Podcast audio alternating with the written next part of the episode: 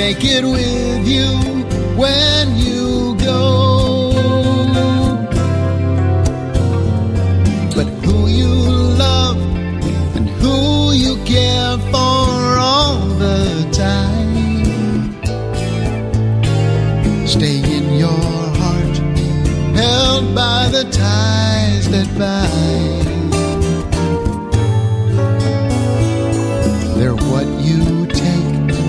Not what you leave behind.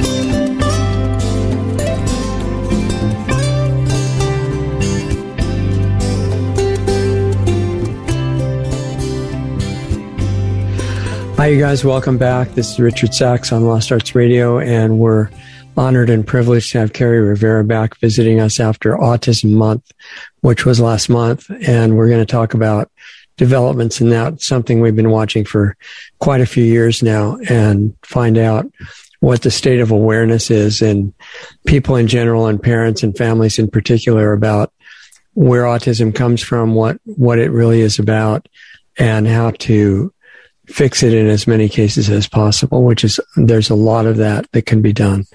So welcome, Kerri, and this will be a fun discussion. I'm glad you're back.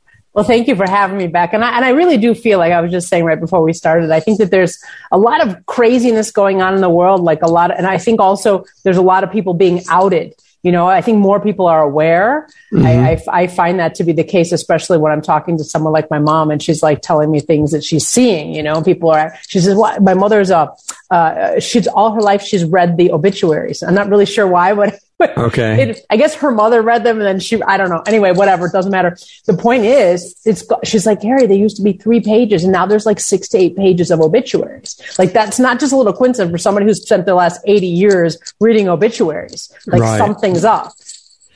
Yeah. So she understands what's up pretty much. She understands what's up. Sure. Well, I mean, there was only really one thing that's happened since this started, and it's only been since late 2021, like the last, I would say, 6 months, something like this. Right. The real acceleration of that program.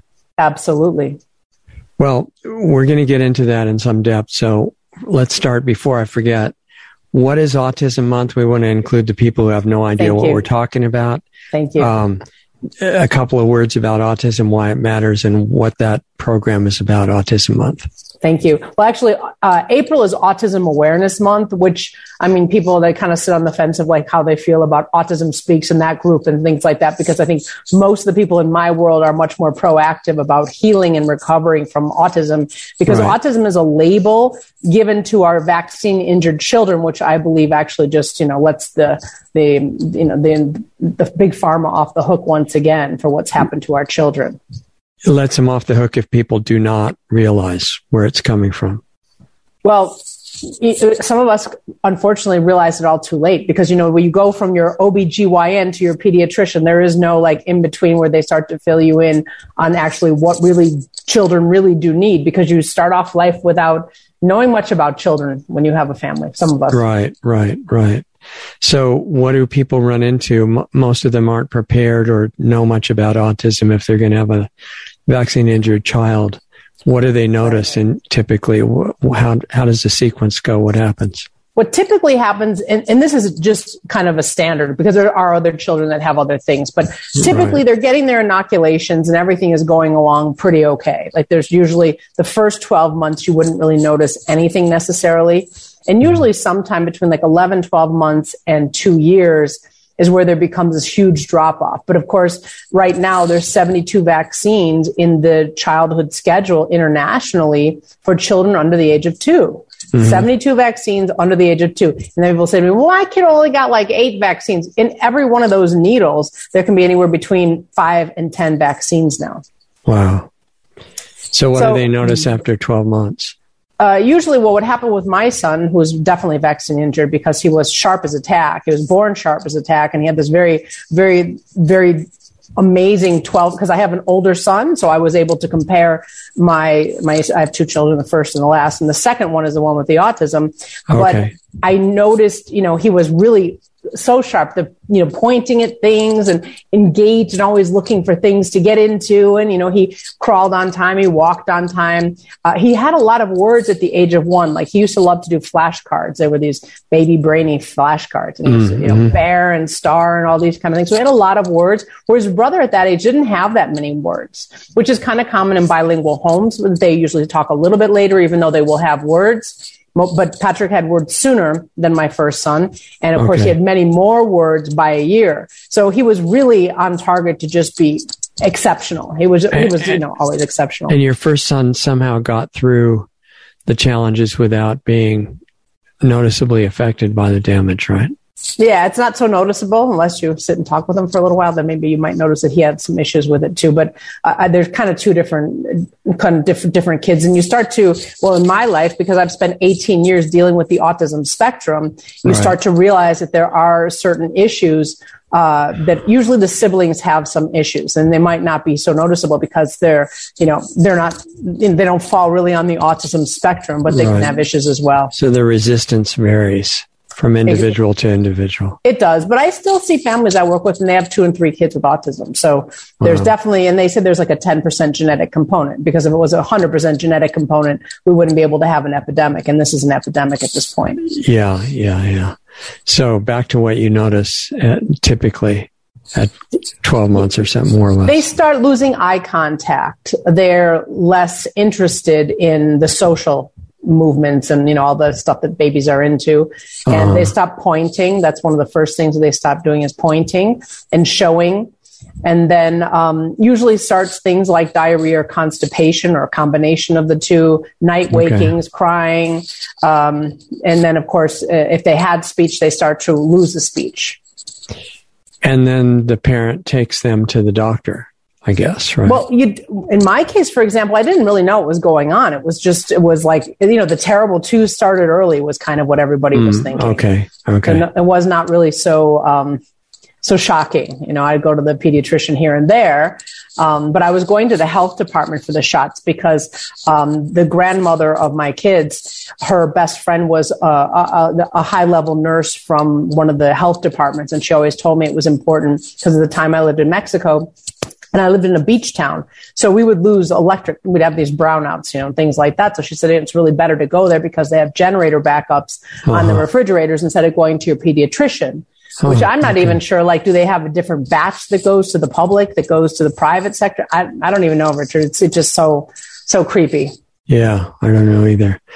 So typically, do parents wait and think like you did, that it must be normal and they're just going through some difficulty, and they don't go to the doctor soon? Well, especially back in the day, because I'm talking about 20 years ago. My son will be 22 this year. So this is like happening 21 years ago. So there really wasn't the prevalence of autism, and certainly not in where I lived. I didn't know anybody with a child with autism when my child was diagnosed. What's the difference in prevalence between 20 years ago and now? I think it's 1 in 30. And it used to be 1 in 66, between 1 in 66 and 1 in 200, something like that. So it's about doubled in 20 years. And actually, exponentially, it's risen. I think it's even more than that. You know, it's like 1 in 30 versus 1 in 200. I forget what this exponential rate of growth is, but it's something terrible. And my dear friend, Dr. Stephanie Senna from MIT did the statistics on these numbers. And she said that by the time 2032, and she said this back about 6-7 years ago at an Autism One conference, she said by 2032, every other child born will be diagnosed with autism in their lifetime. 1 in 2. Every other person born, right? Okay. Wow. Which is staggering, and because it really takes a village to raise a child with autism, and that's if you have the finances to do it. It's frighteningly expensive. And that's compounded by the fact that other conditions are increasing as well at the same time. Of course, absolutely. Because I also see a lot of type 1 diabetes, a lot of ADHD, Addison's disease, like a lot of different what would be injuries. I believe these are vaccine injuries. Remember that the control group project correlated vaccines with all these different health conditions, and found out that in the totally unvaccinated people, the percentage of diabetes is 0. Well, if you look at the Amish, or there was another, the Amish is one group that you can look at because they are not vaccinated and they don't have autism in their society. And then there's also a pediatric practice out of Chicago, somewhere outside of Chicago. And they have like mostly homeschooled and non-vaccinated children in their practice. And they also don't have autism. So. Right. So you didn't notice what it was right away. What made you finally realize what was happening? Well, at first, when things were going pretty wrong, different people would say, like, what's wrong with Patrick? And I'd be like, oh, okay. They told me, and when I would go to his baby visits or whatever to the pediatrician, she would tell me, he's bilingual home, or he's spoiled, this kind of lots of different excuses, everything but what was actually happening. So then I kind of got tired of asking people what was wrong with my son.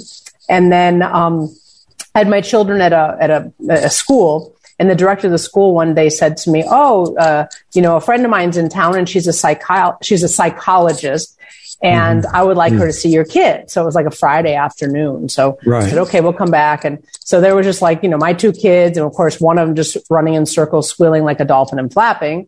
And the other one was just sort of sitting there next to me. And then she started to ask me about Patrick. She was very focused on Patrick. And I was thinking, well, my other child wasn't really doing well in school. But of course, his brother wasn't sleeping through the night. So there was a lot of screaming going on in the middle of the night because he would scream and cry and wake up. And, nobody was really sleeping in the house that well by that point because he was really sick. But you don't know what's happening. They don't know that your child is sick just because everyone says he's fine, but he's not fine. And for you at that point, you were not aware of autism in general. Right. Not at all. I had heard that Sylvester Stallone had a child with autism. That was the only thing that I'd ever heard of, the only person I'd ever heard of in my lifetime. And one of my friends from grammar school babysat somebody who had autism. But again, I never went with her, so I didn't really know what that was. I just nothing really to correlate with my life. Right. And then that her name was Mimi. And I'm really grateful for her because she had the guts to tell me what was going on. I think that's a lot of problems that most of us have, is that just nobody really wants to tell you the bad news because it's really bad news. And now it's the psychologist that did that. She wasn't. And I asked her, I said, well, what's the chance that you, she asked me, does he always run in circles? Does he always, flap? And does he always squeal like a dolphin? Tell people what flapping is, because not everybody knows. This sort of thing. So they're kind of running and flapping their hands by their sides. It looks like they're trying to fly, but it's obviously something of the stimuli that they do. But it's some kind of nervous feeling that they're getting. And they all do this. Like, not all of them, I shouldn't say, but there are a lot of the kids have, some of these same behaviors like my son had right when he was diagnosed. Right. And so she asked me if he did those things because he was doing them. And she says, does he always do that? And I said, yeah. And then she said, well, I think your son has autism. And I said, what's the chance that you're wrong? And she said, well, I did my postgraduate in autism.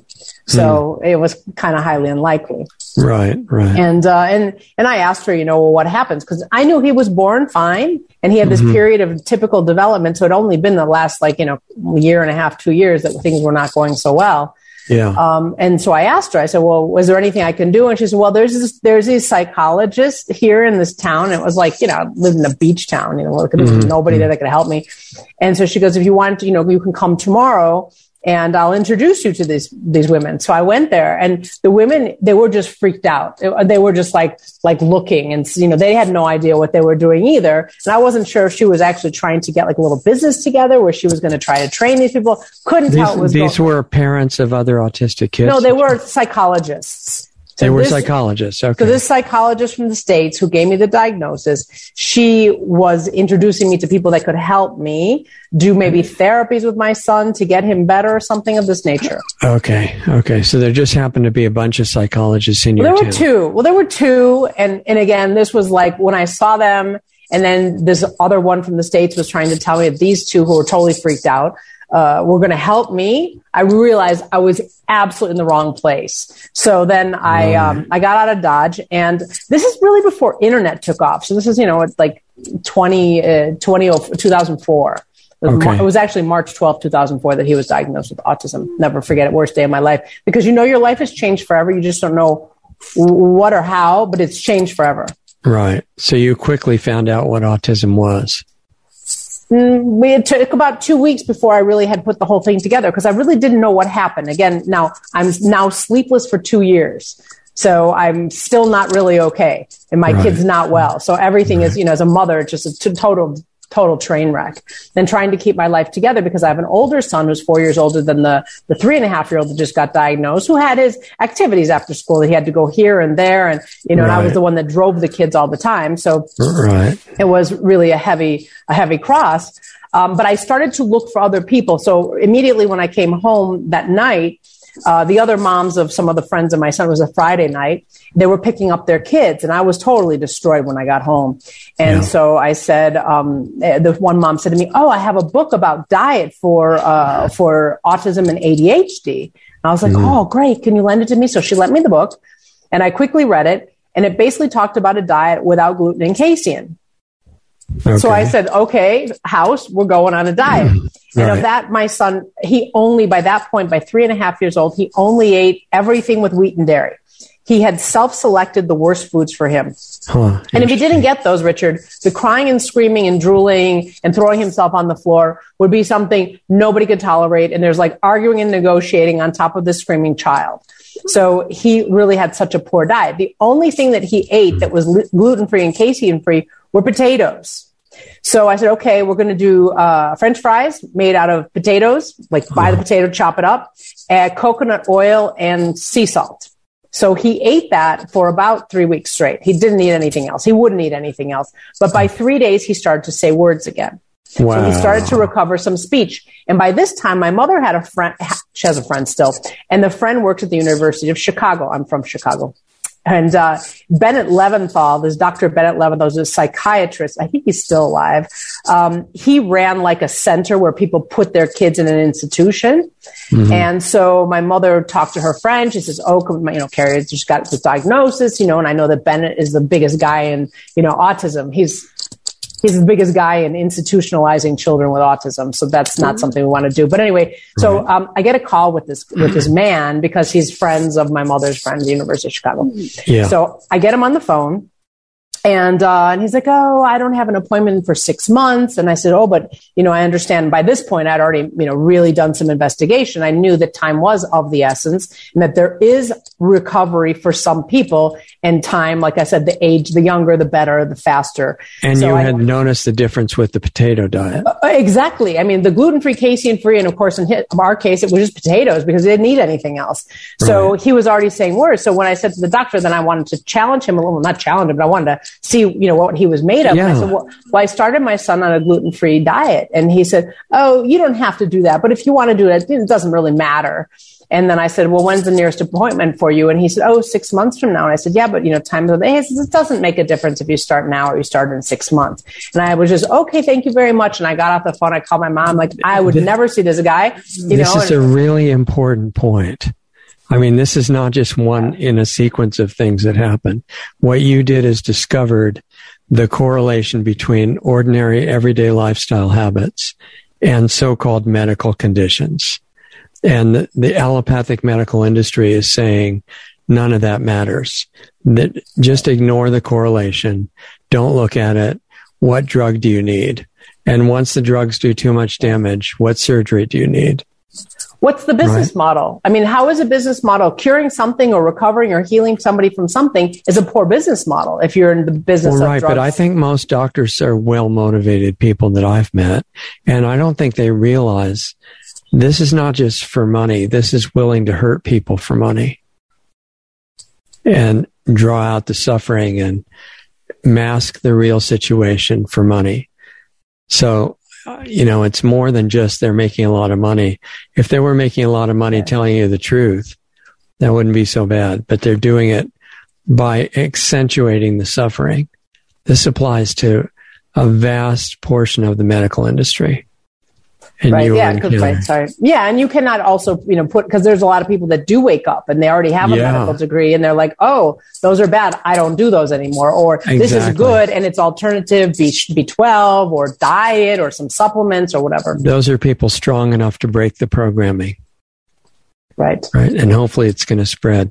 But you encountered it. You proved it real early, even if the potato diet wasn't the final answer. I mean, you found out, wait a minute. The potato diet made a massive difference. No negative side effects, no drugs. This is really meaningful.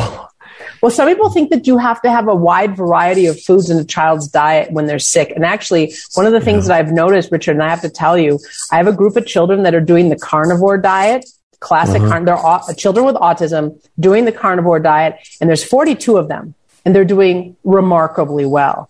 And I really think sometimes the elimination diets where you're only eating maybe one or two different foods. Yeah, people look at what you are eating, but a lot of times what it's really masking is the effective part is what you're not eating. Right. Which is so much garbage that people are used to, right? But even some of the healthy things I found. So, for example, I'm not sure if you know who Dr. Russell Blaylock is. Very well, yeah. Okay, he's amazing. And I think a lot of his work is really overlooked, and I think that we really need to take a look at it. There's a book that he wrote in 1995, which is still cutting edge, and nobody's talking about it. And he talks about glutamate. And he talks about an the name of the book is Excitotoxins, the Taste that Kills. Yeah. And what he's talking about is glutamate. Now, you and I might know it as like the Chinese food stuff that makes your joints hurt and you feel tired and like and listless the next day. But it's also occurring naturally in foods like tomatoes, bananas, broccoli, cauliflower, and almonds, which I used to be a big fan of the ketogenic diet for autism because you get rid of all of the carbs and you're starving the candida and the parasites. But actually, foods like I just mentioned are actually... You eat all the ones you just mentioned. Exactly. But which can be fine for most people. Right, exactly. I mean, they're not going to be killed by a banana. No. But if you have a leaky gut, like is in the case of everybody with autism has a leaky gut, and then these certain chemicals or proteins are getting to the brain via the bloodstream, and like Dr. Blaylock wrote about in his book in 1995, Excitotoxins, a Taste that Kills. So when it gets to the brain, there's glutamate, even though it's naturally occurring in bananas and tomatoes and other foods like that, gets to the brain, it causes an excitotoxic effect on the neurons and kills brain neurons. So this is horrible stuff, especially if we're trying to, recover somebody, and we need as much brain power as we can get. Right. Wow. So if you're on a mono diet, by definition, no matter what mono diet it is, unless it's a high glutamate diet, you're going to be eliminating that stuff. Exactly. And I just, when I switched, and it was a book that I had on my shelf for about 15 years, one of the first books I ever bought, because he was really big in the autism conference areas about 15 years ago, sort of when I was still going to autism conferences. And that's when I bought a couple of his books, but he's really light years ahead of even what's happening now. I think that so many doctors or practitioners in the autism community just, you sit down with them, and I've been to probably 8 or 9 different ones, and they say, okay, are you on the diet? The diet? I'm like, yeah, we're on the diet. But, you got to really look at what these children are eating and then see how they're doing. Like we use something called an ATEC score.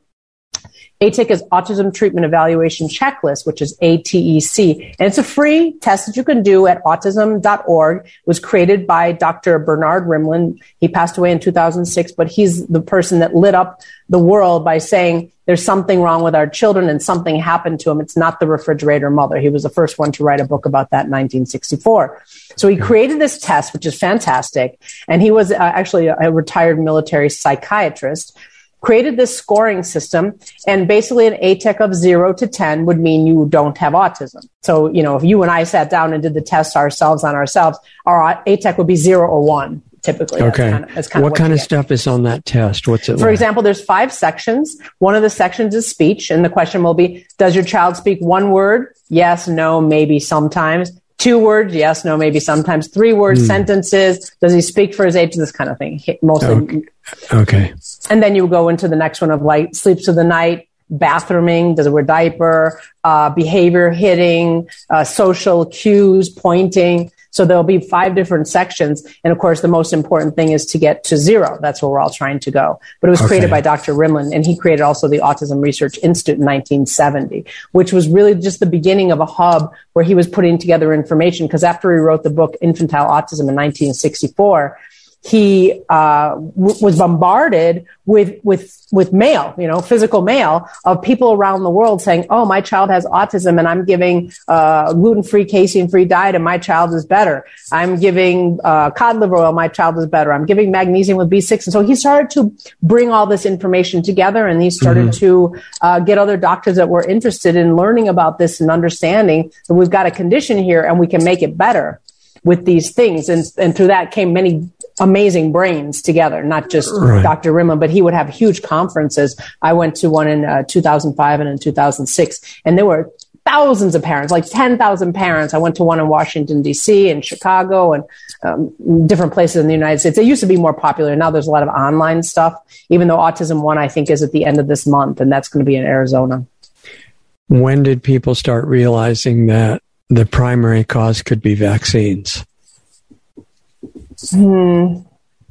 I think around the 2000s, kind of right around there. Dr. Wakefield is the one in 1998. He, Dr. Andrew Wakefield, and he was at the Royal Free Hospital, and he was a gastroenterologist, and he was a lab scientist. And they had this autistic enterocolitis, and he would see all these patients coming in, and they have these distended bellies, and they're crying, and they don't sleep through the night, and all this kind of digestive problems. And so they did sampling from inside of the guts of I forget how many children, and he was able to trace that same strain of the measles virus all the way back to a Petri dish. The MMR was the vaccine that he was able to cross-relate to a lab. Right. And his conclusion, if I understand it right, was just asking the question, could it be related?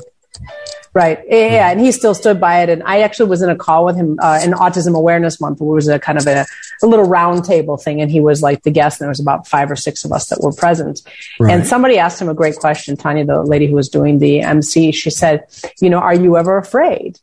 And he, he lost his ability to practice medicine. They took his license away. They took his passport. They took his citizenship away. He was born in UK. This was in the UK that they did this. Exactly. I think he lives in Texas now. I'm not really sure, but he definitely lives in the United States. But he's no longer a medical doctor. He's he's actually doing movies and important movies like Vax the movie. That was the first one, and then he came out with another one. I think it's called 1985. Or 1986. And so he's been doing movies now. He's actually working, I think, on one that's going to be in a big production, like, kind of like one of those Paramount or Hollywood type things. But he's found, thank God he's found another, a second lease in life on things that he likes to do. But, telling the truth cost him basically everything. And that's what I think, and what the question, what she asked was, are you ever afraid? And he said something that for me actually is helping me to change the way I see things too, because they haunt you. I mean, as soon as you have some, like Gary Null said, as soon as you have a cure for something or treatment for something, they haunt you. And that's really what it is. They haunt you. They make you miserable. They make you broke, or they kill you. So something is going to happen. I want this to really get through to people who are not familiar with this mechanism that's in place.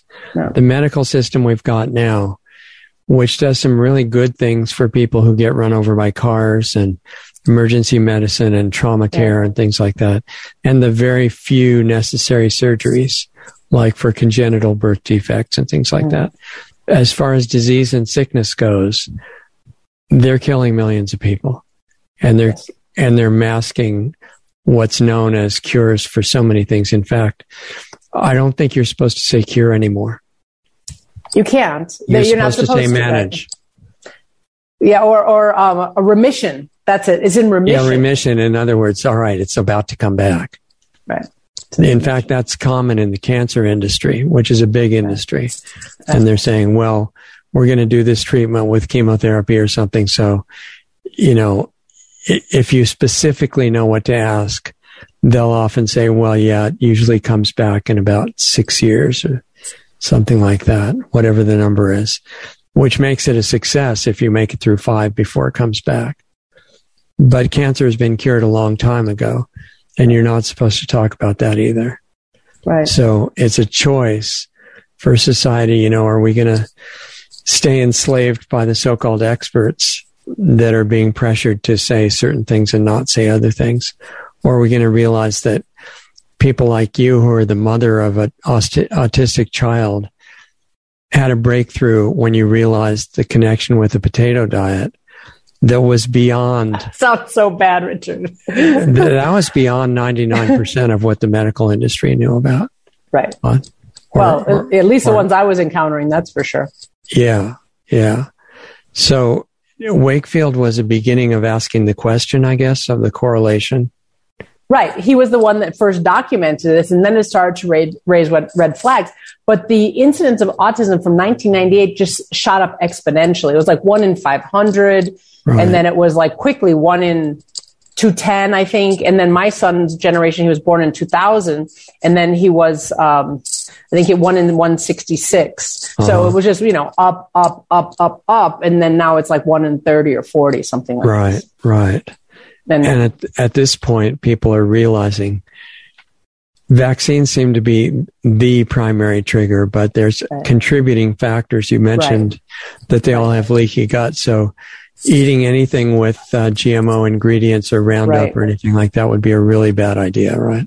Right. But also what we don't realize, and Dr. Roby Mitchell and different people along my path said, there's a lot of things that created this perfect storm because it was only the vaccine. Then every child would have it. Every vaccinated child would have autism. That's right. And that's not the case. But we can look at other groups of people like the Amish, for example, and they don't have autism in their community, or this little pediatric practice, which I think they had 20,000 homeschooled kids, and they were all non-vaccinated and none of them had autism. So we can look at these groups. And of course, they're never going to get the medical establishment to do an official study of the vaccinated and the unvaccinated, because obviously the unvaccinated would come out so much more healthy.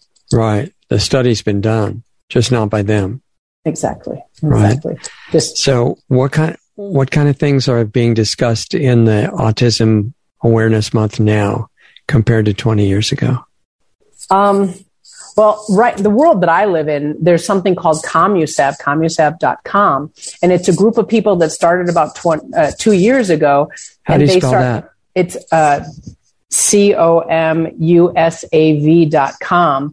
And COMUSAV, right. There's thousands of doctors, there's attorneys, and then there's, just individuals like us who were able to watch chlorine dioxide, what would you call it, put into remission COVID. So they started a group like this, and then it just grew and grew and grew through Latin America. That was really the biggest push point. And every other place with the mainstream mainstream news, they just shut it down.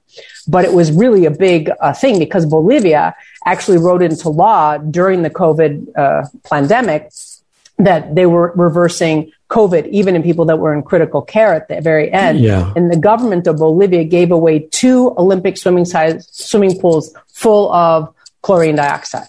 And then, of course, Mike Adams and some of these other people are talking about it now more openly on their platforms about how they took chlorine dioxide, or Bob the Plumber. And these people are going around, and Clay Clark and these, these sort of the patriots are getting together with the alternative health group as well, and sort of pushing it through. So I think it's giving more light to it. So what kind of events happen in Autism Awareness Month? I think so that you can say what happened during that time. Well, what I see, for example, and what I was part of was a lot of different COMUSAV events. So every Saturday there was a different talk. Like sometimes it was about treatment. Sometimes it was a question and answer for the experts. And sometimes it was one that was just parents' recovery. Their children recovered, and they were there saying how their child recovered. And some of them had their children present to say they recovered. So there was a lot of really cool stuff. But these are all people that use diet. I wouldn't call it really the potato diet, but I would say gluten-free, casein-free for sure. Right. And then, of course, chlorine dioxide. So those are the key components to healing and recovery. And I noticed, for example, when I used to go to Venezuela back in 2011, 12, 13, so I would go March and October. So we used to do 2 conferences a year in Venezuela, and there'd be thousands of parents there. And I know one time, just between the first and the second conference that I did, we had about 40 kids recover, and they were on a pretty simple diet. It was, we got rid of the wheat, we got rid of the dairy, but there were still a lot of foods in there that you would say, might not be the best or the most ideal. And the kids still recovered because they were using chlorine dioxide, and we were doing things that were, pro-health, gut sealing, pathogen killing, inflammation reducing.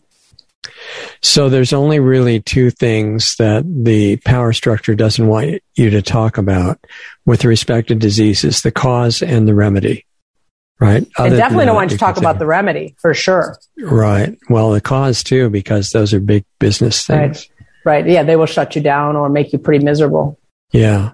So it kind of relates to the situation in general in society right now in countries that don't have free speech, like America, for example. Right.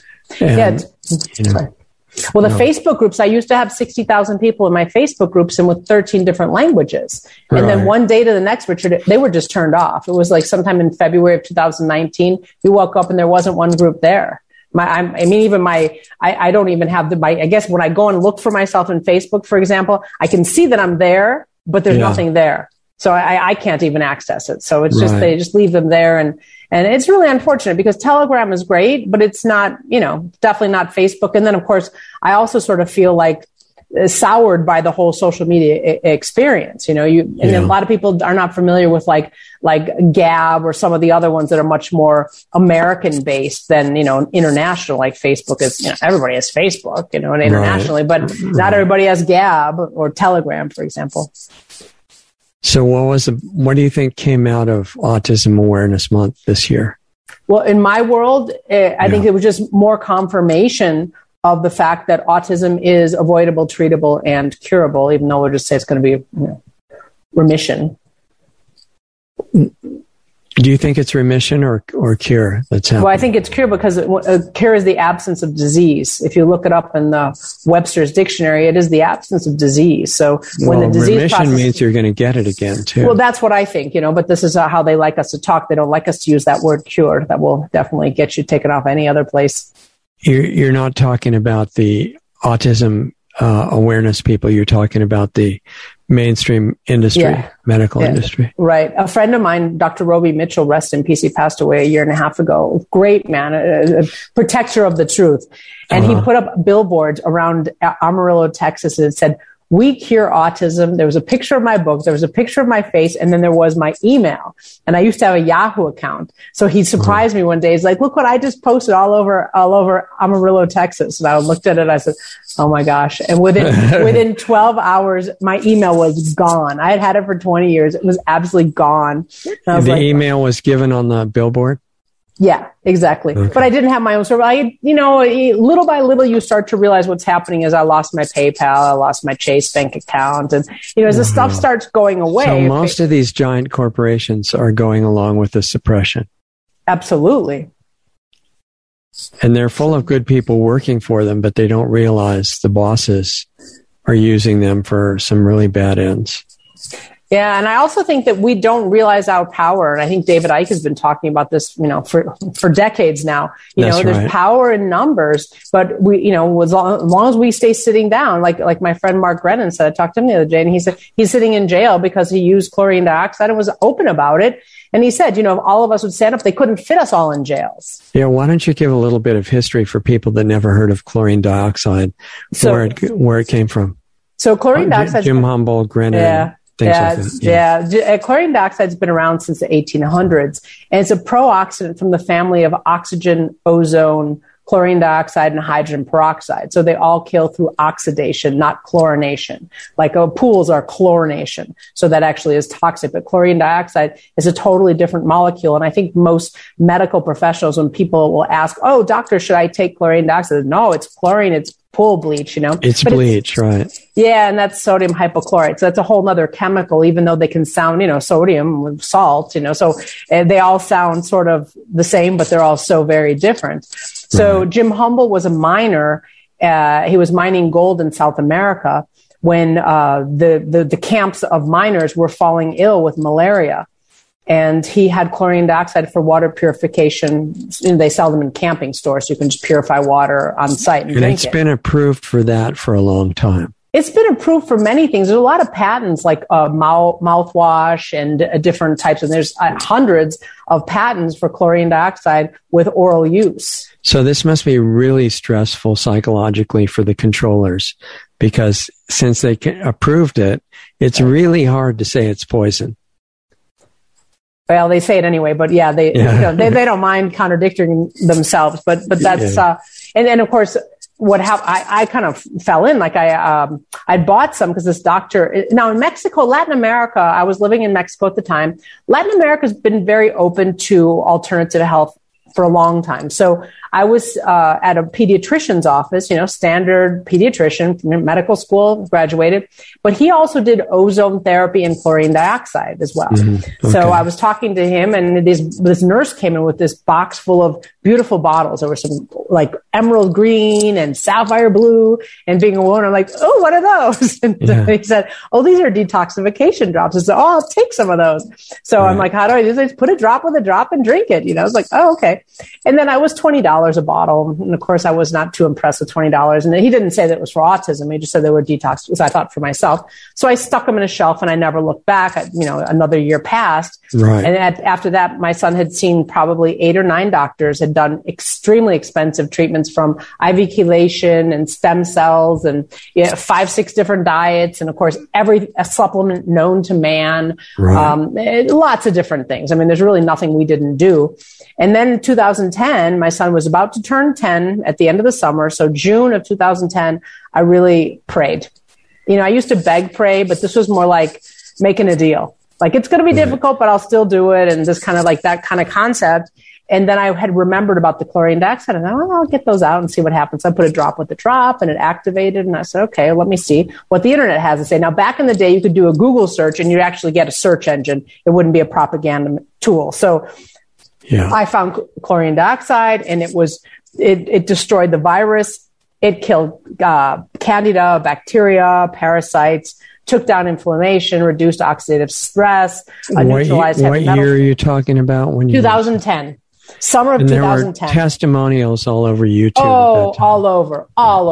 Oh my gosh. There was so much positive stuff. I would just read. And at that point, the father of my son didn't want to hear anything more about treatments because he was, you know, tired of spending, you know, thousands and thousands sure. of dollars and getting really poor results. And of course, there's Patrick, you know, taking all the supplements and eating all the foods. And anyway, so I was at my clinic. By then I'd opened a biomedical clinic, and I had hyperbarics and chelation and neurofeedback and therapies and all kinds of stuff. Doctors, nurses, psychologists, because I brought everything for Patrick to Mexico. So I might as well share it with other people. And that's basically what we're doing over at the clinic, a not-for-profit organization. Mm. And so I was there one day. It was like maybe late July, early August. And my son's birthday is the 12th of August. And he was about to be turning 10. I always try to start some sort of a new treatment around the time of his birthday so that I would feel more positive. This might be the year that he would recover. Sure. And so I go into the clinic, and the people that were just coming out of my hyperbaric chamber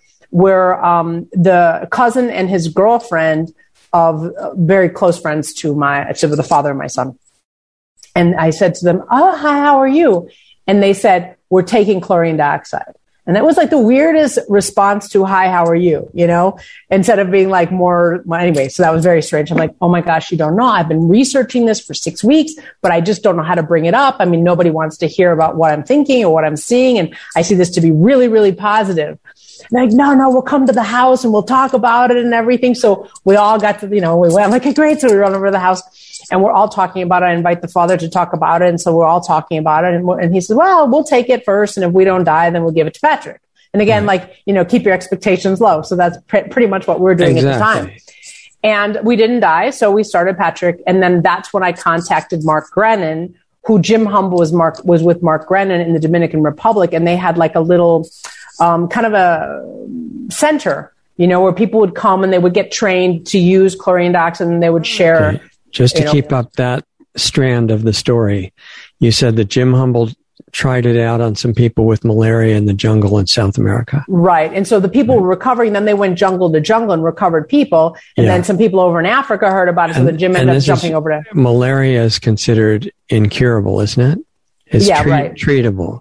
Well, yeah, millions of children are dying in Africa every year because of malaria. Right. This is a really big deal, because if we were living in an honest system, that what Jim Humble discovered Exactly. would have spread all over the world. And no child would die from malaria because the Red Cross with Leo Kaof, rest in peace, in 2011 did a study. They did a study with the Red Cross. And you can still see it on YouTube, even though Red Cross denies it. So they just deny that it exists. But they did 54 cases where they took the test prior and then the next day. And they gave them some gift if they always came back because people came from, towns all around this area. Was Jim Humble part of this procedure? He wasn't, but Leo, because this is more recent. This was 2011. So Jim was already up in age by this point. So other people were kind of doing his work. But Leo Kaof, who has Jim Humble Publishing in Germany, he was also close to Jim, but he went to, and I think it was Rwanda. You said he's no longer living, right? No, he passed away. I talked to him. Good and bad. I invited him many years ago to come on the show about the malaria test. Amazing. And he said it was way too dangerous. He couldn't say anything about it. Well, it's dangerous and it's not. I mean, the Red Cross just denies it, yet it still sits on YouTube. You can still look it up and you can see it on YouTube. Right, but he had been threatened. Of course, yeah. Absolutely. No question about it. But they did 54, and it was literally the morning, the first morning, everybody tested positive for malaria, and then 24 hours later, they only had one drink. They literally gave them, I think the adults got 6 drops, and the little kids got 2 or 3 drops, and the next... In one glass of water. Yeah, one glass of water. They took one sip, and then the next day they came back, and all but one tested negative. And then the one who tested negative, they gave him one more dose. And then the next day he was negative too. So there was 100% in, 24. This should be like a brand new large scale newspaper should be created just for that result. Yeah. And all these people that are so, they're so like, oh, we're not racist. We're not. Well, then how come millions of children in Africa are dying every year from incurable malaria? And nobody's up in arms about this. If somebody, is there anything obtainable at this point about the results to that test? Though just the YouTube, because, the YouTube video that shows. Okay, is it easy to find? I will look for it after we finish talking, actually. I will look for that, because I've seen it actually recently. Maybe we're recording this, so maybe if you find it, we'll put the link in the description. Sure. Because this is really valuable. It is very valuable. If everybody shared these type of things in their own circles, we would have a better diffusion of information because we cannot get it out into the media. There's no way. So how does the chain go from Jim Humble to Mark Grenon then? How did they get together? Mark also started to treat himself. And I think we all kind of came, me, Mark, Andreas Kalker, Leo Kaof, we came to Jim Humble basically with each one with our own separate stories. Because Mark had I think it was staph or something. And so he started to treat himself with chlorine dioxide because he found that. Was that because he read Jim's book? I think so. I kind of forget that a little bit. Because that book is kind of still available, right? Yeah, the little yellow one that he originally wrote. But Jim's written many books since then, and Mark has written a lot of books also, more recently. But there was a major big book called Health Something Protocol. What is it? Yeah, Health Recovery Guidebook or something like that. Yeah, one of Jim's early ones. Yeah. Okay, so Mark Grenon read the book probably and found out about it, started using it. Exactly, and cured himself. And then he contacted Jim and said, hey, I've got this place. Because he used to do, I think it was Doctors Without Borders or something like this, because he had a property right next to Haiti, and he was a pilot. And so he used to fly. What did he cure himself of? I think staph, something like that, something bad. Some kind of infection. Yeah. Something like that. Yeah, it was something that nobody could cure him from. Another incurable condition. Exactly. Yeah, exactly. And he's vaccine injured too, because if you hear him, his voice sounds like he's kind of straining. And he got paralyzed in the throat, in the voice box, something of this nature with the swine flu vaccine. 2009 or 10 or something like that. A long time ago. Yeah, he had that happen. So he was already aware that there were some things. And he's got a large family, and his kids are very healthy. All his grandchildren are very healthy. They're all non-vaccinated. Okay. But he's the one that actually answered my email to Jim, because I sent a message to this. They called it a church, but it wasn't a religious church. It was just trying to give protection to people using chlorine dioxide, because many people had been hunted and had their lives ruined. What country were they in? Dominican Republic. Okay. And I know the U.S., in theory, protects religious practices. Well, but what about the Dominican Republic? Do they, or what's their attitude? Yeah, nothing to do with the Dominican Republic because they're American citizens. So actually what ended up happening to the American citizens is that the U.S. government went after them, even though they were not living in the U.S. And they what was it, the FDA or what agency? FDA, which is not even an agency. So they went to totally Dominican Republic to attack. They have since Mark and his boys had since moved from the Dominican Republic, and Mark and one of his sons were living in Colombia, and some of his other boys were living in Florida. And so, they went and raided their house, and they had chlorine dioxide there. And anyway, so now they've been in jail for 2 years without a trial. Some of them in Colombia, right? Mark is still in Colombia, but the three boys are they're in their 30s, but the boys are in a jail in Florida. But again, I mean, Richard, what scares me as an American, or what really concerns me, or, you know, Jan 6, I mean, we don't have to go too far. These people are in jail without trials. They're just in jail. I mean, what about our country? What about our freedom? What are they charged with? That's a very good question. Or do they even have charges? I'm not sure, because they don't even have a date for their trial. They're just sitting in jail. Maybe they're terrorists, right? Because I think there are special laws on the books that say if you're a terrorist, you don't need any due process. But these are terrorists who had a church and didn't do anything bad. Right. And the church is supposedly protected. It is protected by the Constitution, the part of the First Amendment. Well, but we know that's gone now. I mean, there are freedom of speech is really out the window in our country, which is so disturbing. This is an indication of a much bigger problem. Absolutely. Right. So is Mark Grenon is the one in prison in Colombia still? Correct. And his three sons are in Florida? They're in a Florida jail. Mm-hmm. Okay. And the church he started, he has the position. What's his position? Deacon, or what is it? I don't remember.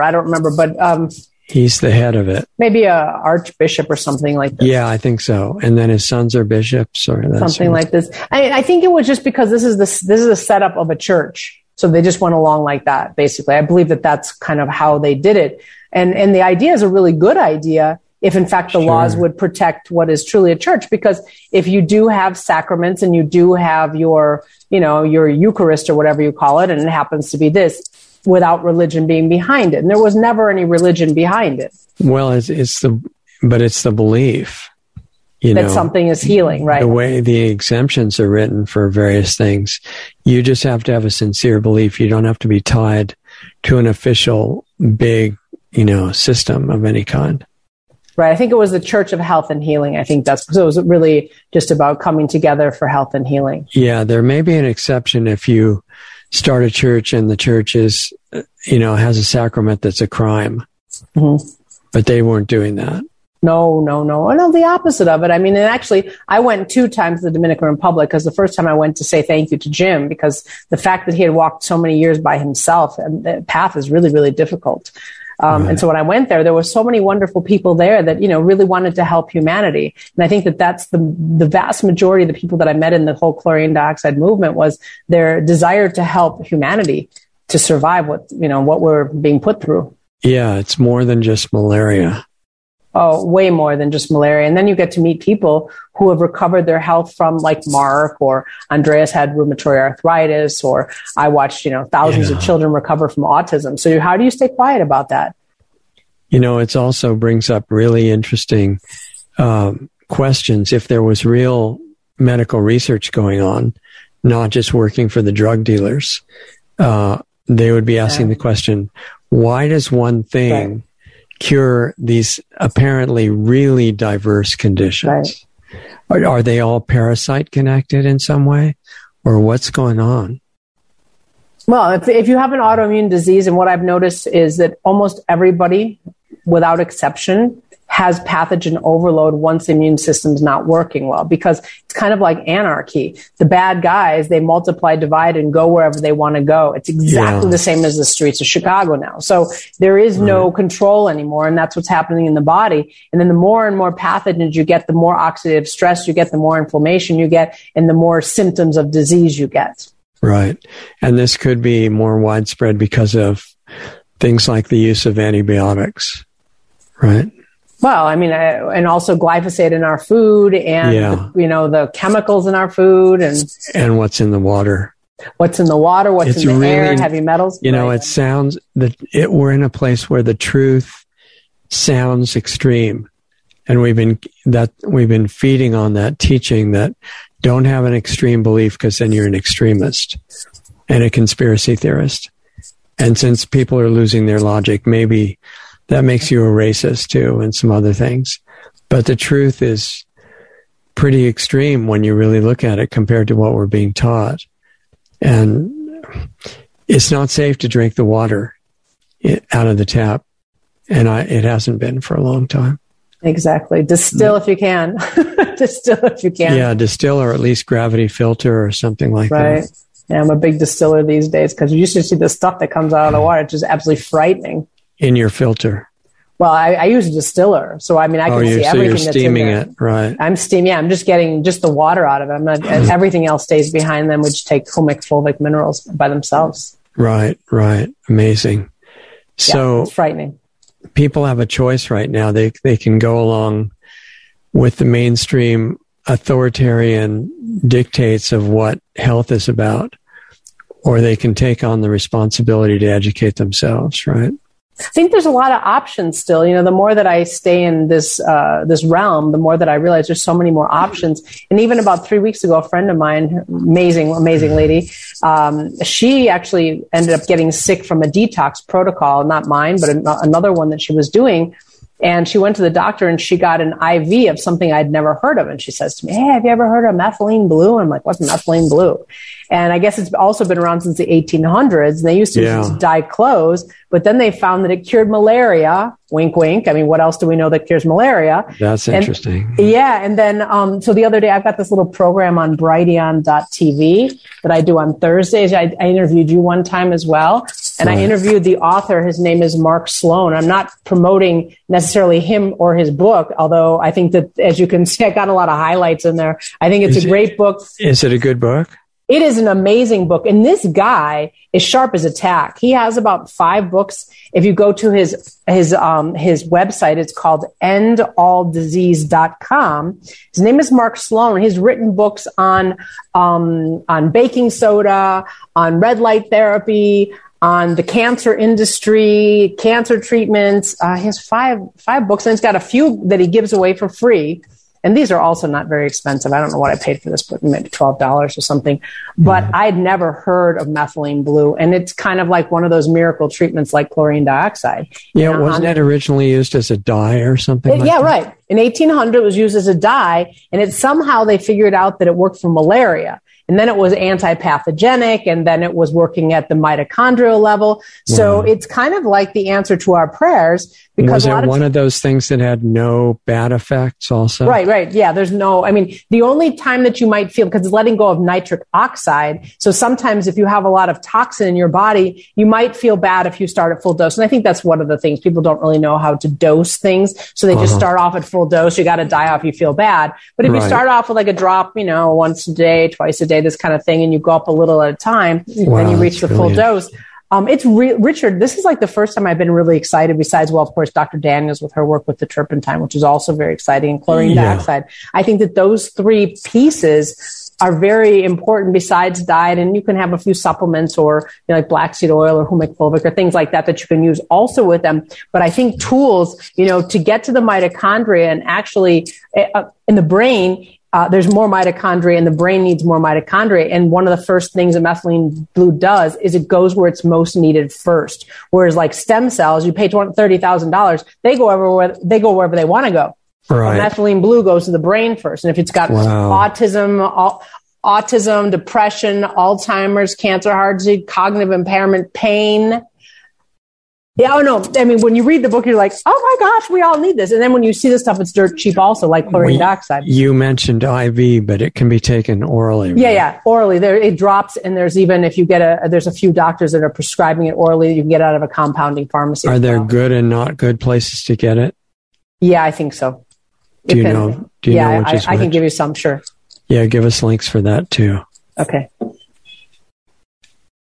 But this is the first one that's really blown me away in a while. I mean, it's been a while. Wow. Yeah. It makes me want to read it. I haven't read the book at all.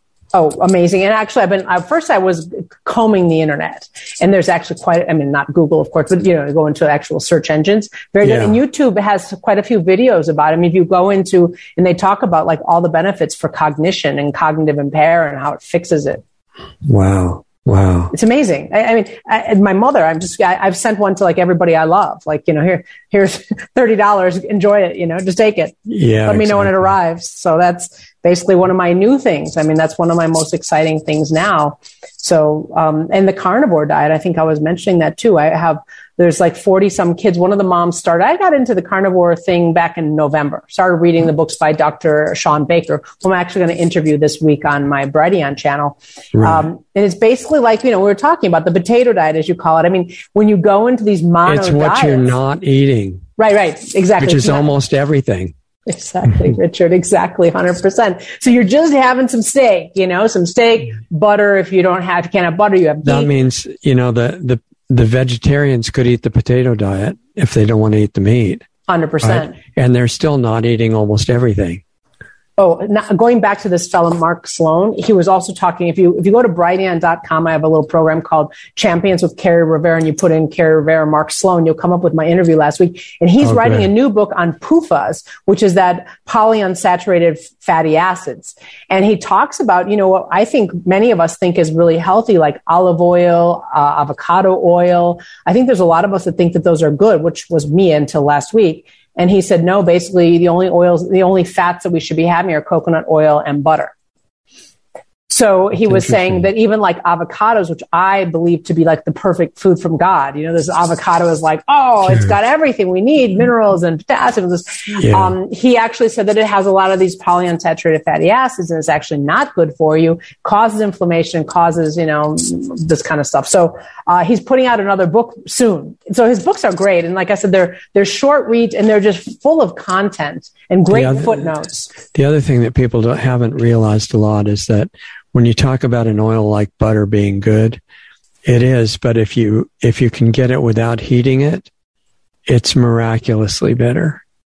And there are a few sources of raw dairy products, including butter, that change from disease causing once they're pasteurized to incredible health foods. And there was, and this is unknown to the vegans because they think anything from dairy is the worst thing in the solar system and maybe the galaxy. But there was a sanitarium in Los Angeles, which used to be a wonderful health retreat area before it was built up.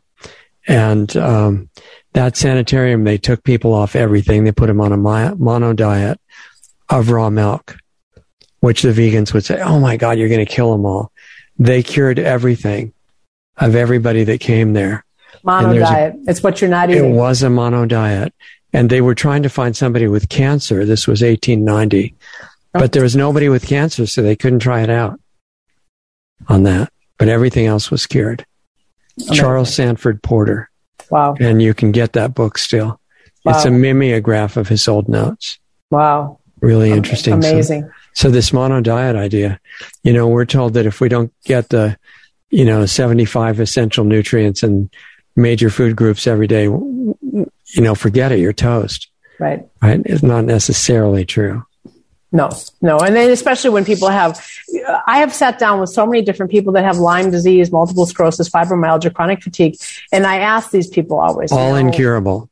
Yeah, all incurable. And you talk with them, and I say, and they ask me, well, do I have to do a gluten-free diet? And I say to them the same thing. What foods don't make you feel bad?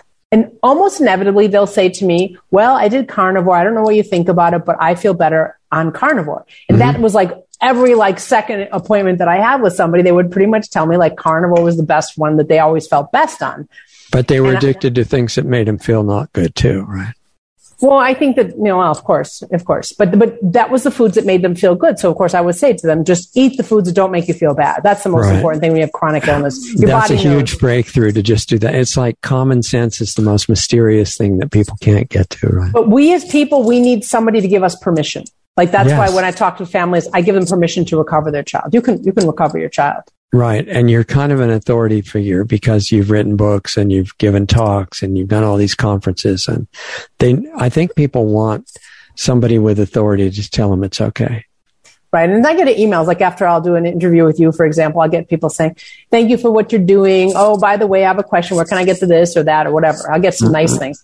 And then it will never fail. Like one person out of like, maybe 300 emails will be like, you're a terrible person. You're murdering people. It's like, Listen, if there were dead people from chlorine dioxide, if there was one dead person from chlorine dioxide, they would still be talking about it. If there was one verifiable sick person from it, it would have been world news.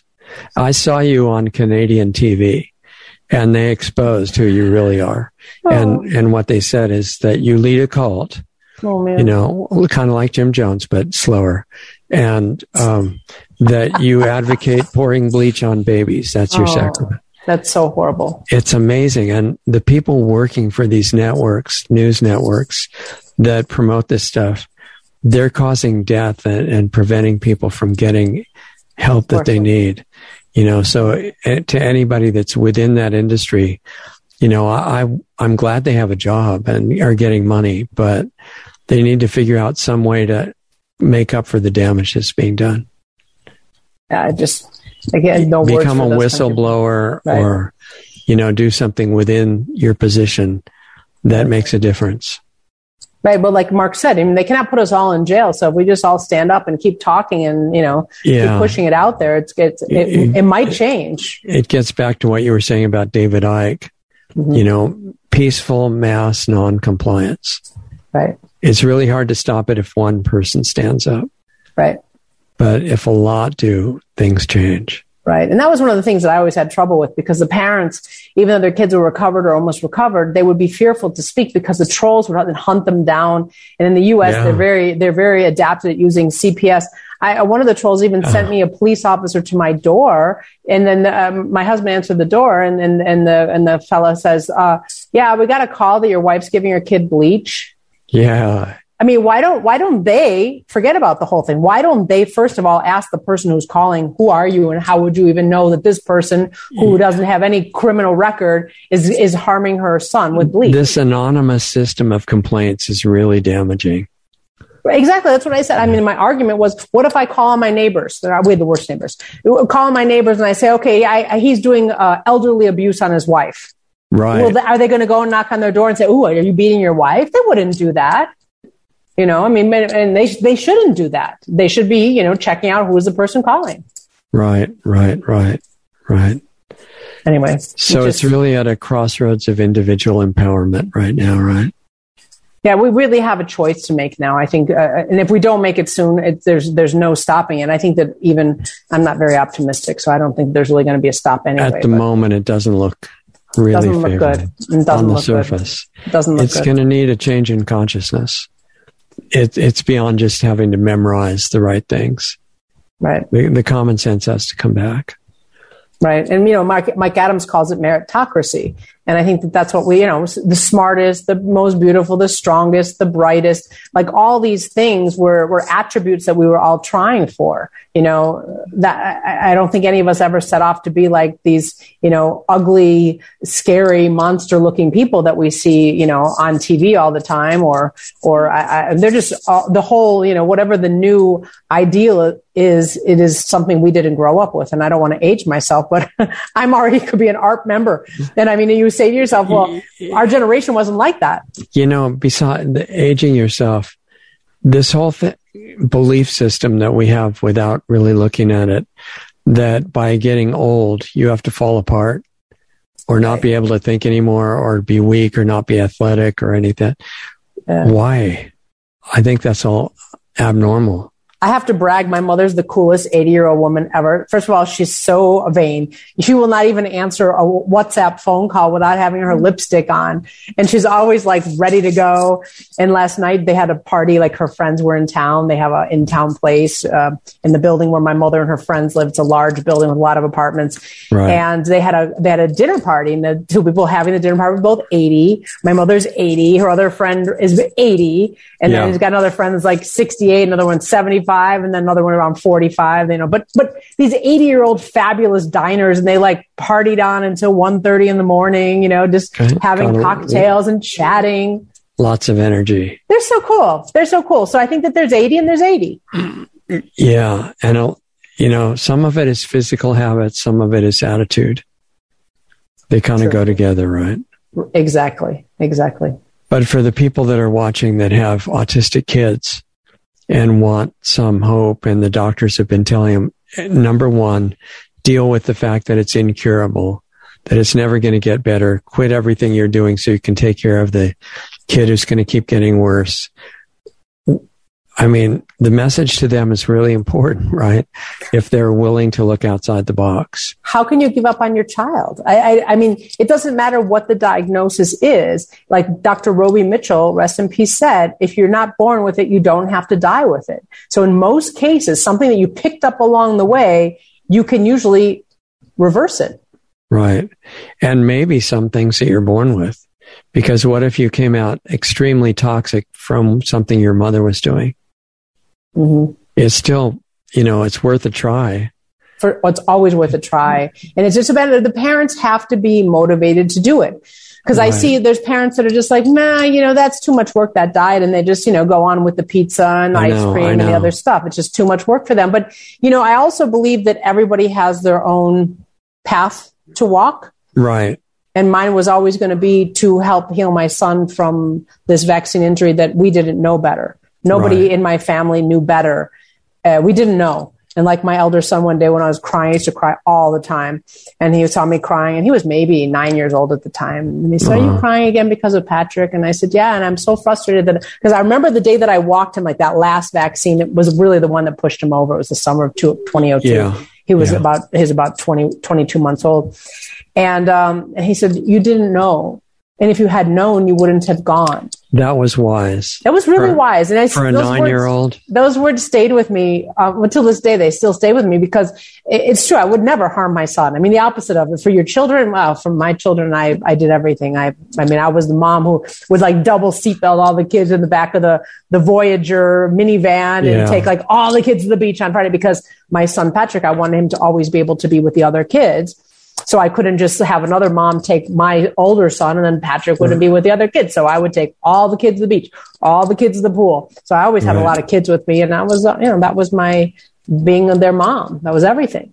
What are you doing now as far as work and services and consulting and stuff like that? Well, I've written some books, and I have a Brighteon.tv show every Thursday at 10 a.m. live, and then it gets updated and archived into Brighteon.com. It's called Champions with Kerri Rivera, so I interview all the cool people that I like. And I also do consultations. People like to ask me questions, and I also can set up protocols that fit people, because everybody's got kind of a different story. Yeah. At this point, it's still considered acceptable to do consulting. Right. Because you're not prescribing, really, right? It's the same thing. I could pull out a deck of tarot cards, you know, I mean, whatever it is, you know, people can pay me for my, you know, what they seem to be valuable information. Right. Your opinion on anything, basically. Exactly. And that really is what it is. I have a mom, and she talks to me about once a month, and I sort of feel like I'm her psychologist because I'm just somebody to talk with. Because she says, you know, in my country where I live, nobody else has a child like mine, or the people that do, their kids are much better off than mine. And she feels very alone. And that has been kind of a position that I've sort of played in her life, just to kind of keep her sane. And the idea of whether you have a degree in something is so irrelevant. You know, if your life experience makes you qualified for something, that's what you're good at, even if the system doesn't recognize it. Right. Well, and somebody can pay you for your opinion. I don't have a sign outside my door that says doctor is in.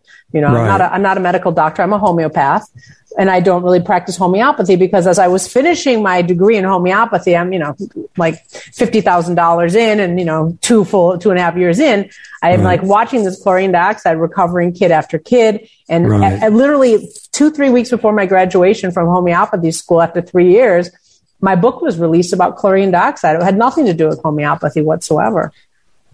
Yeah, homeopathy is basically saying that if chlorine dioxide, well, they're not wanting to dilute the cure, they're wanting to dilute the essence of the disease. Right. I mean, that's and then succuss it into it has more potency the the further back you get. But when it comes to chlorine dioxide, it just was for me so clear. And homeopathic tincture of chlorine dioxide didn't do what the chlorine dioxide does. Can you say something about the back when there were testimonials on YouTube, which I saw hundreds of those? Can you say something about the range of things that people said were cured? Well, everything. I mean, if you say like someone says they're cancer. Well, actually, I watched somebody. It was a child with autism. She did really, really well with my protocol. The mom would contact me. The dad got a prostate cancer. He was in his like maybe late 40s, early 50s. Uh-huh. He started doing just 3 drops 8 times a day. He never did enemas or anything like that. And his PSA went back into normal range within those. I think it was like a February to like a May or something. It was a very short period of time. And so, you know what, Richard, also, if you go back to the work of Dr. Hulda Clark, what she said, basically, candida kind of causes everything from HIV to... I remember that, yeah. So if you start to think about cancer and being a fungus, for example, and this dad took the chlorine dioxide and his PSA went back into normal, why was it altered? Was it really altered because they had cancer? Was it altered because we got rid of some of the pathogen? Right. That was what Simoncini was working on. That Dr. Simoncini from Italy was saying that cancer was actually fungal. Right. And he uses, I think, baking soda. That's right. Often injected. Right. Don't try that at home, I think. No, don't. I've seen that actually fail on people. Oh. But not to do anything bad to them, but their hope was on that. And, it didn't do anything.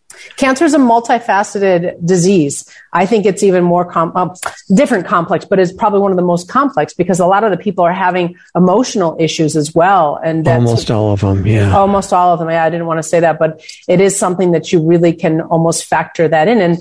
And if you're doing everything right and they still pass away, then there was something else going on.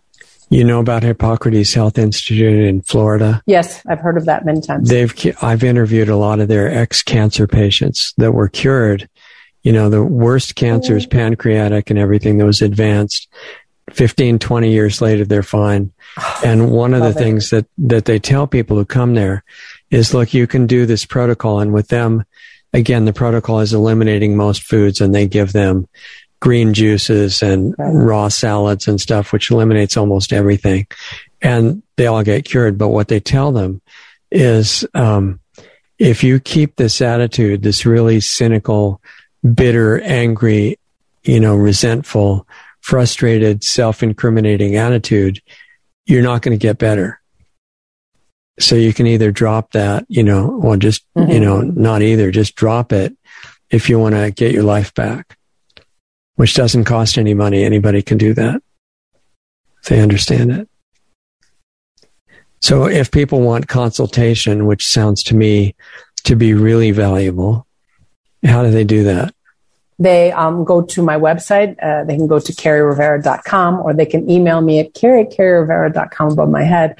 And a lot of people just ask me, like, hey, where do you get your chlorine dioxide? Or, and for instance, I haven't lived in the United States in 30 years, but I know people that buy stuff in the States, and I'm sure a lot of people that are watching your shows and everything are from the U.S., so I can tell people pretty much where, other people are getting it from, because I think Amazon is a bad place to get chlorine dioxide. I'm always afraid of a false flag operation, that scares me. But if you get selling the batch that they know is going to hurt people. Exactly, Richard. So that's why I think it's a good idea, when, especially when it comes to these alternative practices, to use the ones of the road most traveled.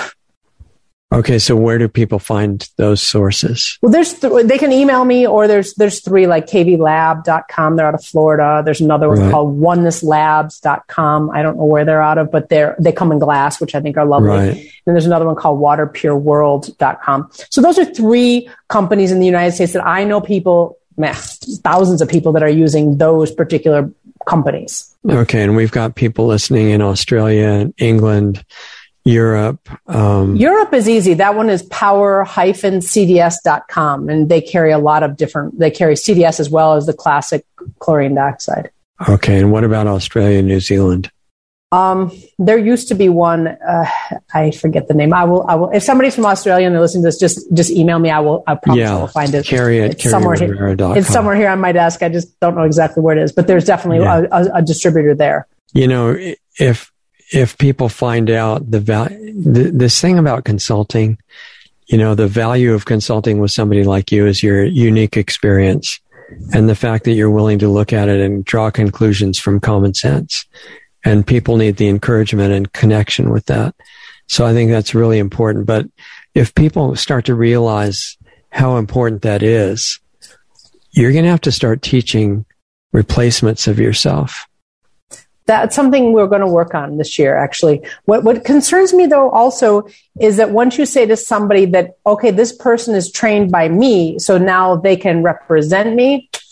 No, because they might say anything that you don't even know about. That's one of the things. But the other thing is that with what I do, there comes also some intuition. There comes, you know, 18 years of experience. Exactly. They can't mimic your experience. Right, because I don't know what the answer to that is. I'm not just about chlorine dioxide. I'm also trained in all the biomedical interventions from Dr. Rimlin because I met him before he passed away, and he allowed me to be trained because I had a clinic in Puerto Vallarta. It was the only biomed clinic in Latin America at the time.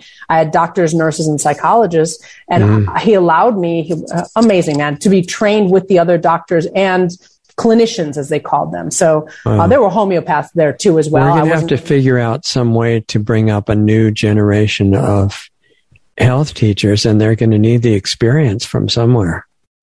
Yeah. I would like to train. I would love to train because I think that and then of course have an ongoing contact. So for example, when I do a consultation, the people then stay communicating with me on a regular basis. They have a separate text type talk with me. Open all the time. I use that 7 days a week. So I'm supporting the people without any extra fees, which is, you know, there's somebody basically doing my protocol with people with another disease. I'm not going to mention it, but they're charging $4,000 just for people to work in that kind of environment of other people. I think that's unbelievable. That restricts it to a really small clientele. But also, I don't know, karmatically, I think that's bad. I'm not sure. I don't want to judge, but I mean, if somebody's sick, and most of the people that I have the opportunity to work with, they've pretty much spent every cent on their illness by the time they looked into it. If there was a way we could figure out how to do all this stuff for free, I think that would be the ideal. Absolutely. The only thing is hard to keep, got a child to feed and I some of the real things that I have in my life. I don't know how to do it, but maximizing the gain, way out of proportion is not the best approach, I think. Yeah, that's why I've come up with different things, different models for people. So, for instance, I answer every email that I get, and unfortunately, my name is blocked on many servers like Hotmail, Yahoo, AOL, SBG Global. So these are always bouncing back to me. Hotmail, they're always bouncing back. So incredible. I urge everybody just to get a ProtonMail account if you can't have your own server. I mean, at least so Gmail far they've been. Proton's the best. Gmail still gets through. But, I answer all my emails for free. I'm happy to help. I'm happy to send people in the right direction. And some people, they really do need to do a consultation. I cannot take, some people send me, emails that would take me probably 25 minutes just to go through each line and say what I thought. And still, you can't get the full case. I'm a homeopath. I'm trained to take cases. So I also need certain information in order to make. Talking is a lot faster for transferring information. But you need that back and forth because in each one of those lines, there comes another question that I cannot remember the email and go back to it days later. So it is very, you wouldn't go to a doctor and just call the doctor on the phone and say, oh, my, I got this this lesion on my foot and it's brown and pussy. And well, he's going to need more information. It's not just a one-line email. So it's nice to get an opportunity to actually talk with the people about what's going on. And sometimes it's pretty simple. Like, let's start with this, then text me. Let me know how that's going. Then we add this and, Are there projects coming up that you're kind of looking to start in the near future? Well, I'm still doing the Brighteon.tv in English. I'm starting it in Spanish as well. So I'll have 2 hours a week, one in English, one in Spanish, which is exciting because I think that I think that Latin America is light years ahead of the English-speaking world in alternative treatments because they've always been alternative. Remember, there isn't the money that there is in the United States. For example, the U.S. is, the one country in the world where healthcare is out of sight financially. But in Latin America, many people don't have the money for any kind of health treatments that are coming out of a hospital. So you think it wasn't the incentive to take it over was missing? because there wasn't enough money. They can't get everybody. Where the U.S., you know, by the Obamacare and this and that, they somehow managed to loop everybody in. Everybody's captured by the insurance industry, basically. And try to find some alternative treatment practitioners in the States, unless you're in Arizona, maybe, you know, in Sedona or something. Yeah, but none of them are covered by insurance. Exactly, and frighteningly expensive. Yeah. Well, I hope people get in touch with you. And if they just want to follow your show, that's on Brighteon.tv once a week. Exactly. And I'm going to start putting that onto KerriRivera.com so that people can even go there if they have a hard time finding it in Brighteon. Because Brighteon can be a little bit challenging sometimes. If you don't type it in exactly how it is, then you won't get exactly what it is. You know, sometimes I put my name in with my, like if I put in Kerri Rivera, Richard Sachs, sometimes I won't get our interview. I have to put in Champions with Kerri Rivera, and then I put in Richard Sachs or whoever my, you know, Mark Sloan or whoever my guest was. So I'm going to start putting those into KerriRivera.com also. Okay, good. People can find, but any questions, I'm super happy to answer any questions, you know, because I think some people just want to, you know, like, where do I get that? What was that link again? You're basically still human. Right, exactly. And I answer all my emails. Some people say, I emailed you months ago. You never answered me back. Maybe it's blocked. I mean, sometimes people, you know, their servers are blocked. So sometimes I don't even get those emails. I would expect Gmail to be at some point screened and eventually blocked. No questions. Yeah. Google. Why wouldn't it? It's owned by Google, right? Exactly. So. That's why everyone just got to go Proton. And what is Google. It? $5 every so free. Often. Free. They have an option though. That's but mine is free. I have a free one, and then every once in a while, I have my IT guy go in and just clean out the box that, you know, would get crowded. Yeah, because it's not infinite storage or something. Right. No. But I just have them cleared out once every few months, and I don't use it a ton, but I have a... So everybody can get Proton Mail. Everybody can get Proton. They can get it for free as well. And they're just, you know, there's none of those pop-ups. There's no, you know, they're not trying to sell you shoes or anything like that. No, it's very good. And if you have another email that you look at most of the time, Proton Mail will tell you that you've got incoming mail. Right. In case you're not looking at it. Yeah, it pops up too, because I also never really check it. But I do check it because I do get mail there. A lot of people send it to my Proton as well. Well, I hope we can stay connected with you and get updates on what you're doing. And, you know, it's almost like there's a informal alliance of people who have good motives and just want to help humanity and help life and help the world.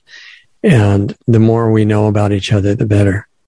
Absolutely. It's always nice to be able to cross over.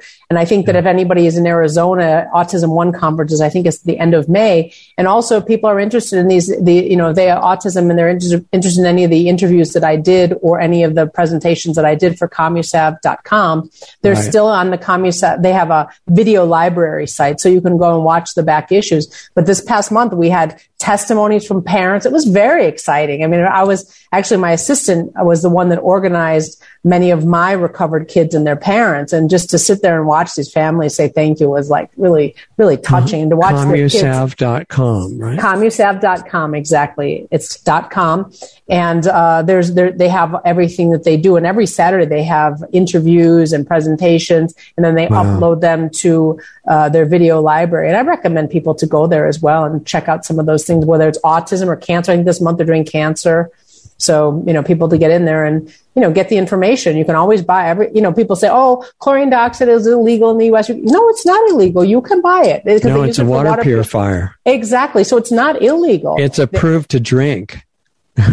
That's about as safe as you can get. Right? Exactly. And of course, there's hundreds of patents for oral use, whether it's, you know, mouthwash, mouth rinse, dental products. Right. Yeah, if it were bleach, that wouldn't be the case. Wouldn't be the case. Well, that bleach is sodium hypochlorite. Every chemical has their own compound. Yeah. When is the Autism One conference in Arizona? Do you know? I think it's next week. Okay, but just go autismone.org. If anybody would like to go or they're in the area, there's going to be many people speaking. I'm not speaking. They're only having people speak in person. And since I don't live nearby, I will not be speaking, but it would be nice. Yeah, sounds good. Okay, well, we covered a lot. That was great. Well, thank you for having me, Richard. It was really nice to be able to share a bit of what's going on in my life. And like I said, the new stuff for me is, you know, this carnivore and the methylene blue. These, I think, are some exciting stuff. And I hope to come back in 6 months and tell you that my kid has recovered after 22 years. Yeah, for the missing link, right? Right, exactly. Yeah, because you've never really used methylene blue for anything before. Never, ever, ever. Never, ever, ever have I used methylene blue. Never even heard of it until 3 weeks ago. Wow. That's why when this lady says to my friend, she says to me, Kerri, they did an IV of methylene blue. I'm like, you know, frantically in the internet going, what is this stuff? And then when she got the book and she started to send screenshots, I mean, it was for autism. And then when I got into the autism section, I mean, it just makes sense that this can really make a difference at any age. It's incredible. And more or less no negative results from it at all. There can't be. There cannot be. The only thing that makes sense to me is that when you're getting rid of nitric oxide from the body, that there can be some sort of a detox reaction, but that would be more on the line of Herxheimer's and not like a side effect. So right. It doesn't mean that it's damaging you. Right, exactly. And I think that if we just were to start off lower, because a lot of people say, well, I'll start off with, 20 drops and then go to 20 drops twice a day. Why don't we just start off with one drop twice a day and go up low and slow? You know, basic principle. Exactly. Low and slow always wins. Avoid the problems. So that's what I'm going to try doing and see. We need to get so much of this valuable information available to everybody. It makes me think someday maybe they could start a country based on individual freedom, and they could have like this document, like a Bill of Rights and maybe a constitution, stuff like that. It would be an incredible country. Well, I was wondering too, maybe they're going to do like the Republic of Texas or something. We all just go live there. That could happen. Although I think it could happen too. It's a struggle for control of each one of those states right now. Yeah, that's true. But the more people get conscious, the better the outcome. That's true. So, I guess there's a couple of states that are good to be in, like Texas and Florida at this point. Yeah, exactly. And hopefully more. Right. My friend was saying, I was talking to a friend of mine, and she's originally from Puerto Rico, and she has property in Puerto Rico. And she said that she's not going right now to Puerto Rico because she's not vaccinated. Her children are not vaccinated. And if they were to have anything like a broken or, sprained ankle or broken arm or something like that, just a, regular thing, they will not let you in the hospital without getting a vaccine first. That's true in a lot of parts of America, too. Really?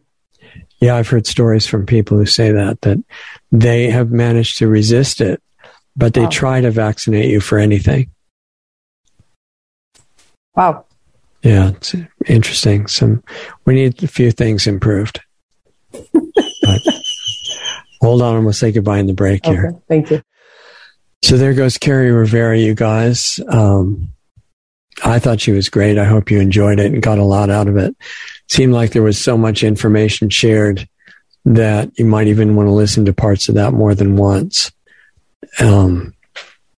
Only certain channels we can put it on. A lot of it's unacceptable from the mainstream point of view, but I think you hopefully get a lot out of it. Remember that her website is KerriRivera.com, KerriRivera.com. And she also mentioned the site that you want to know on Brighteon.tv, Champions with Kerri Rivera. So you go to Brighteon.tv and search for that. And all the archives are up there too. That's a great resource. And she said she just interviewed this guy named Mark Sloan, who was the one who was promoting methylene blue that she's still in the process of learning about. That's new to me too. I mean, I've heard of it, and it's been talked about by some of the really good guests we've had, like the nurse Michelle Rowan and other people like that. But I know next to nothing about it. So I'm going to get the book that she mentioned, which is just, as I understand, called Methylene Blue, Methyylene Blue by Mark Sloan, Sloan, who has a site that she mentioned as being really another valuable resource, and endalldisease.com, which I'm going to start looking at too. And let's see, what was the other? I've got so many notes here. Can't read my writing. COMUSAV, I think is what it says. COMUSAV.com is an autism site that has a lot of good information and resources on it that you guys might want to look at. And remember that people who are dealing with trying to help their kids with autism, when there's a lot of those now with the vaccines being mandated all over the place and all the other environmental issues that increase autism,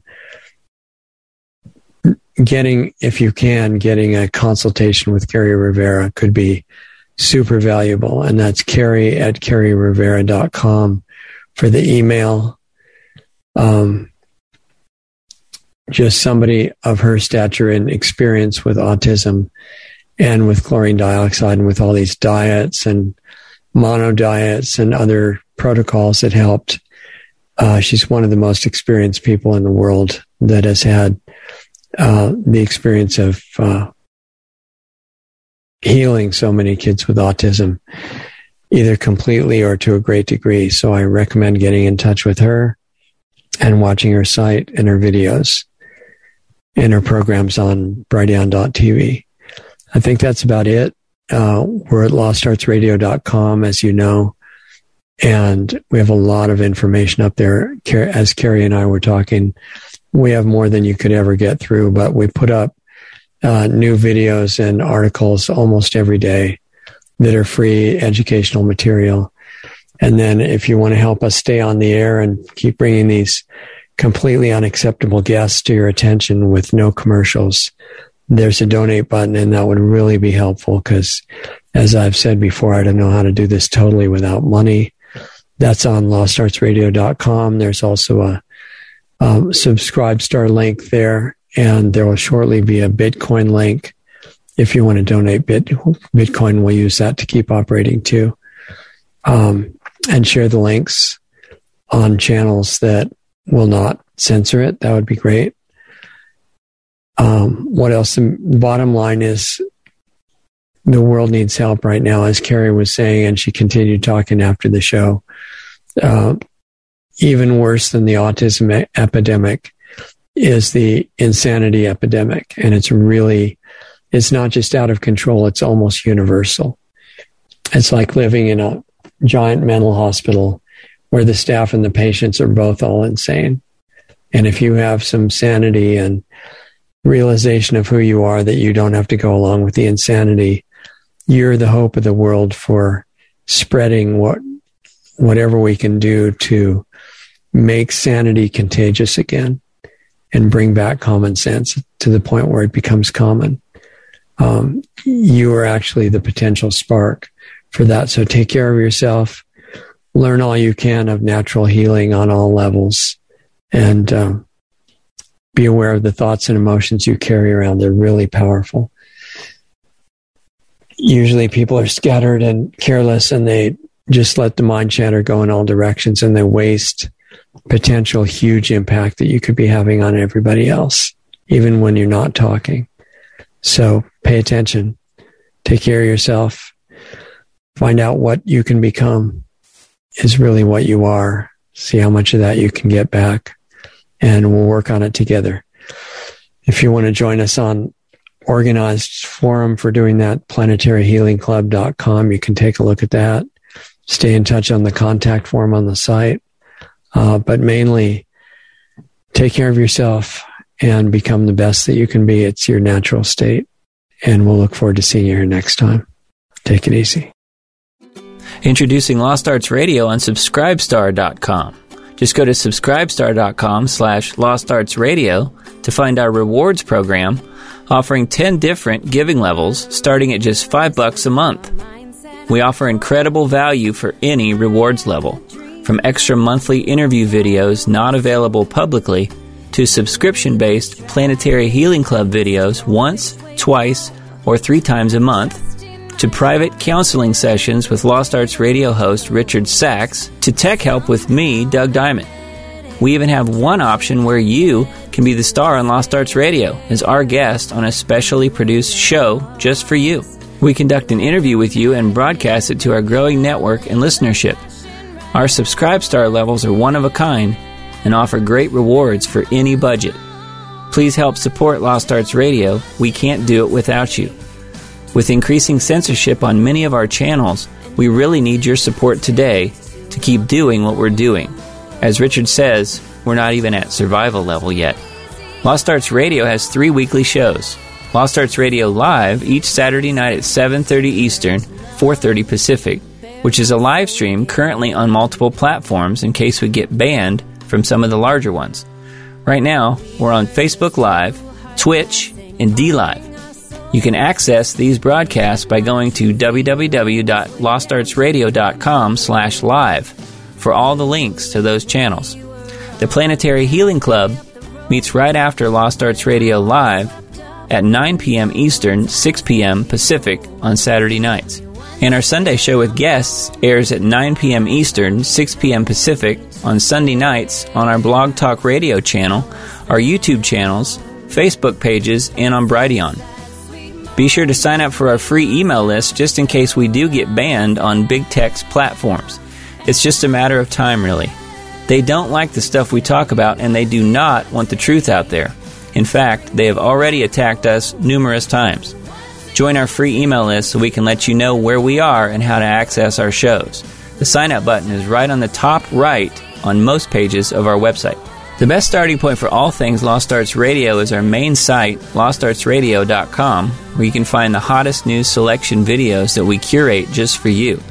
Those are on the homepage and added to daily, as well as articles and breaking news about information you really need to know. Our show archives, the 10 most recent shows, are right on our homepage, as well as our Blog Talk Radio page at blogtalkradio.com/lostartsradio, or just click the All Things Radio Show tab right on our website.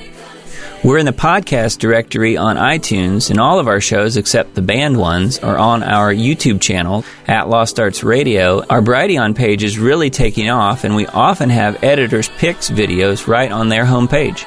Visit Brighteon.com/channel/Lost Arts Radio. On our site, you can also access our free listener forum as well as sign up for the Planetary Healing Club, which is just $25 a month, where you get private access to a one-on-one interaction with host Richard Sachs and myself and the other club members who participate live. More info can be found at planetaryhealingclub.com. We're providing solutions in there to make the world a better place. Come join us. Stay tuned, because up next, you'll get to hear a really great song by an independent artist that we're doing our best to support.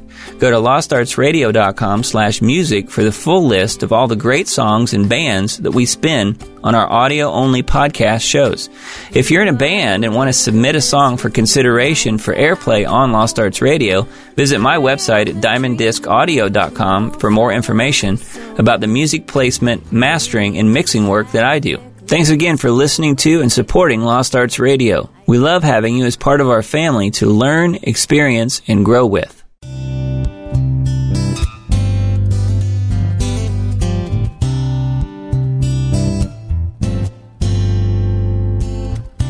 You can spend your life pursuing dreams, taking your ambitions to extremes. The only thing that matters in the grand design is what you take and what you leave behind. If you held the future in your hands, would it make you change all of your plans? When choosing what you want the most, you will find it's what you take and what you leave behind. If you knew exactly what tomorrow brings, it would take away your every doubt. It's easier sometimes when you've lost everything, to know what you can keep and do without. When all the praise and accolades of fame fade away and no one knows your name, it will be much clearer and you won't be blind to what you take and what you leave behind.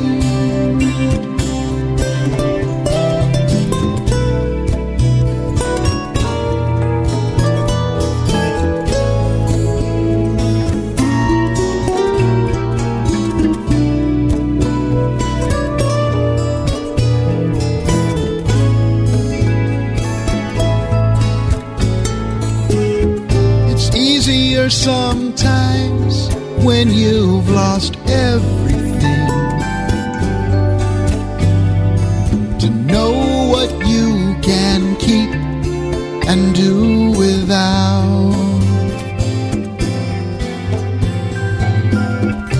Life becomes so simple when you know you can't take it with you when you go, but who you love and who you care for all the time stay in your heart, held by the ties that bind.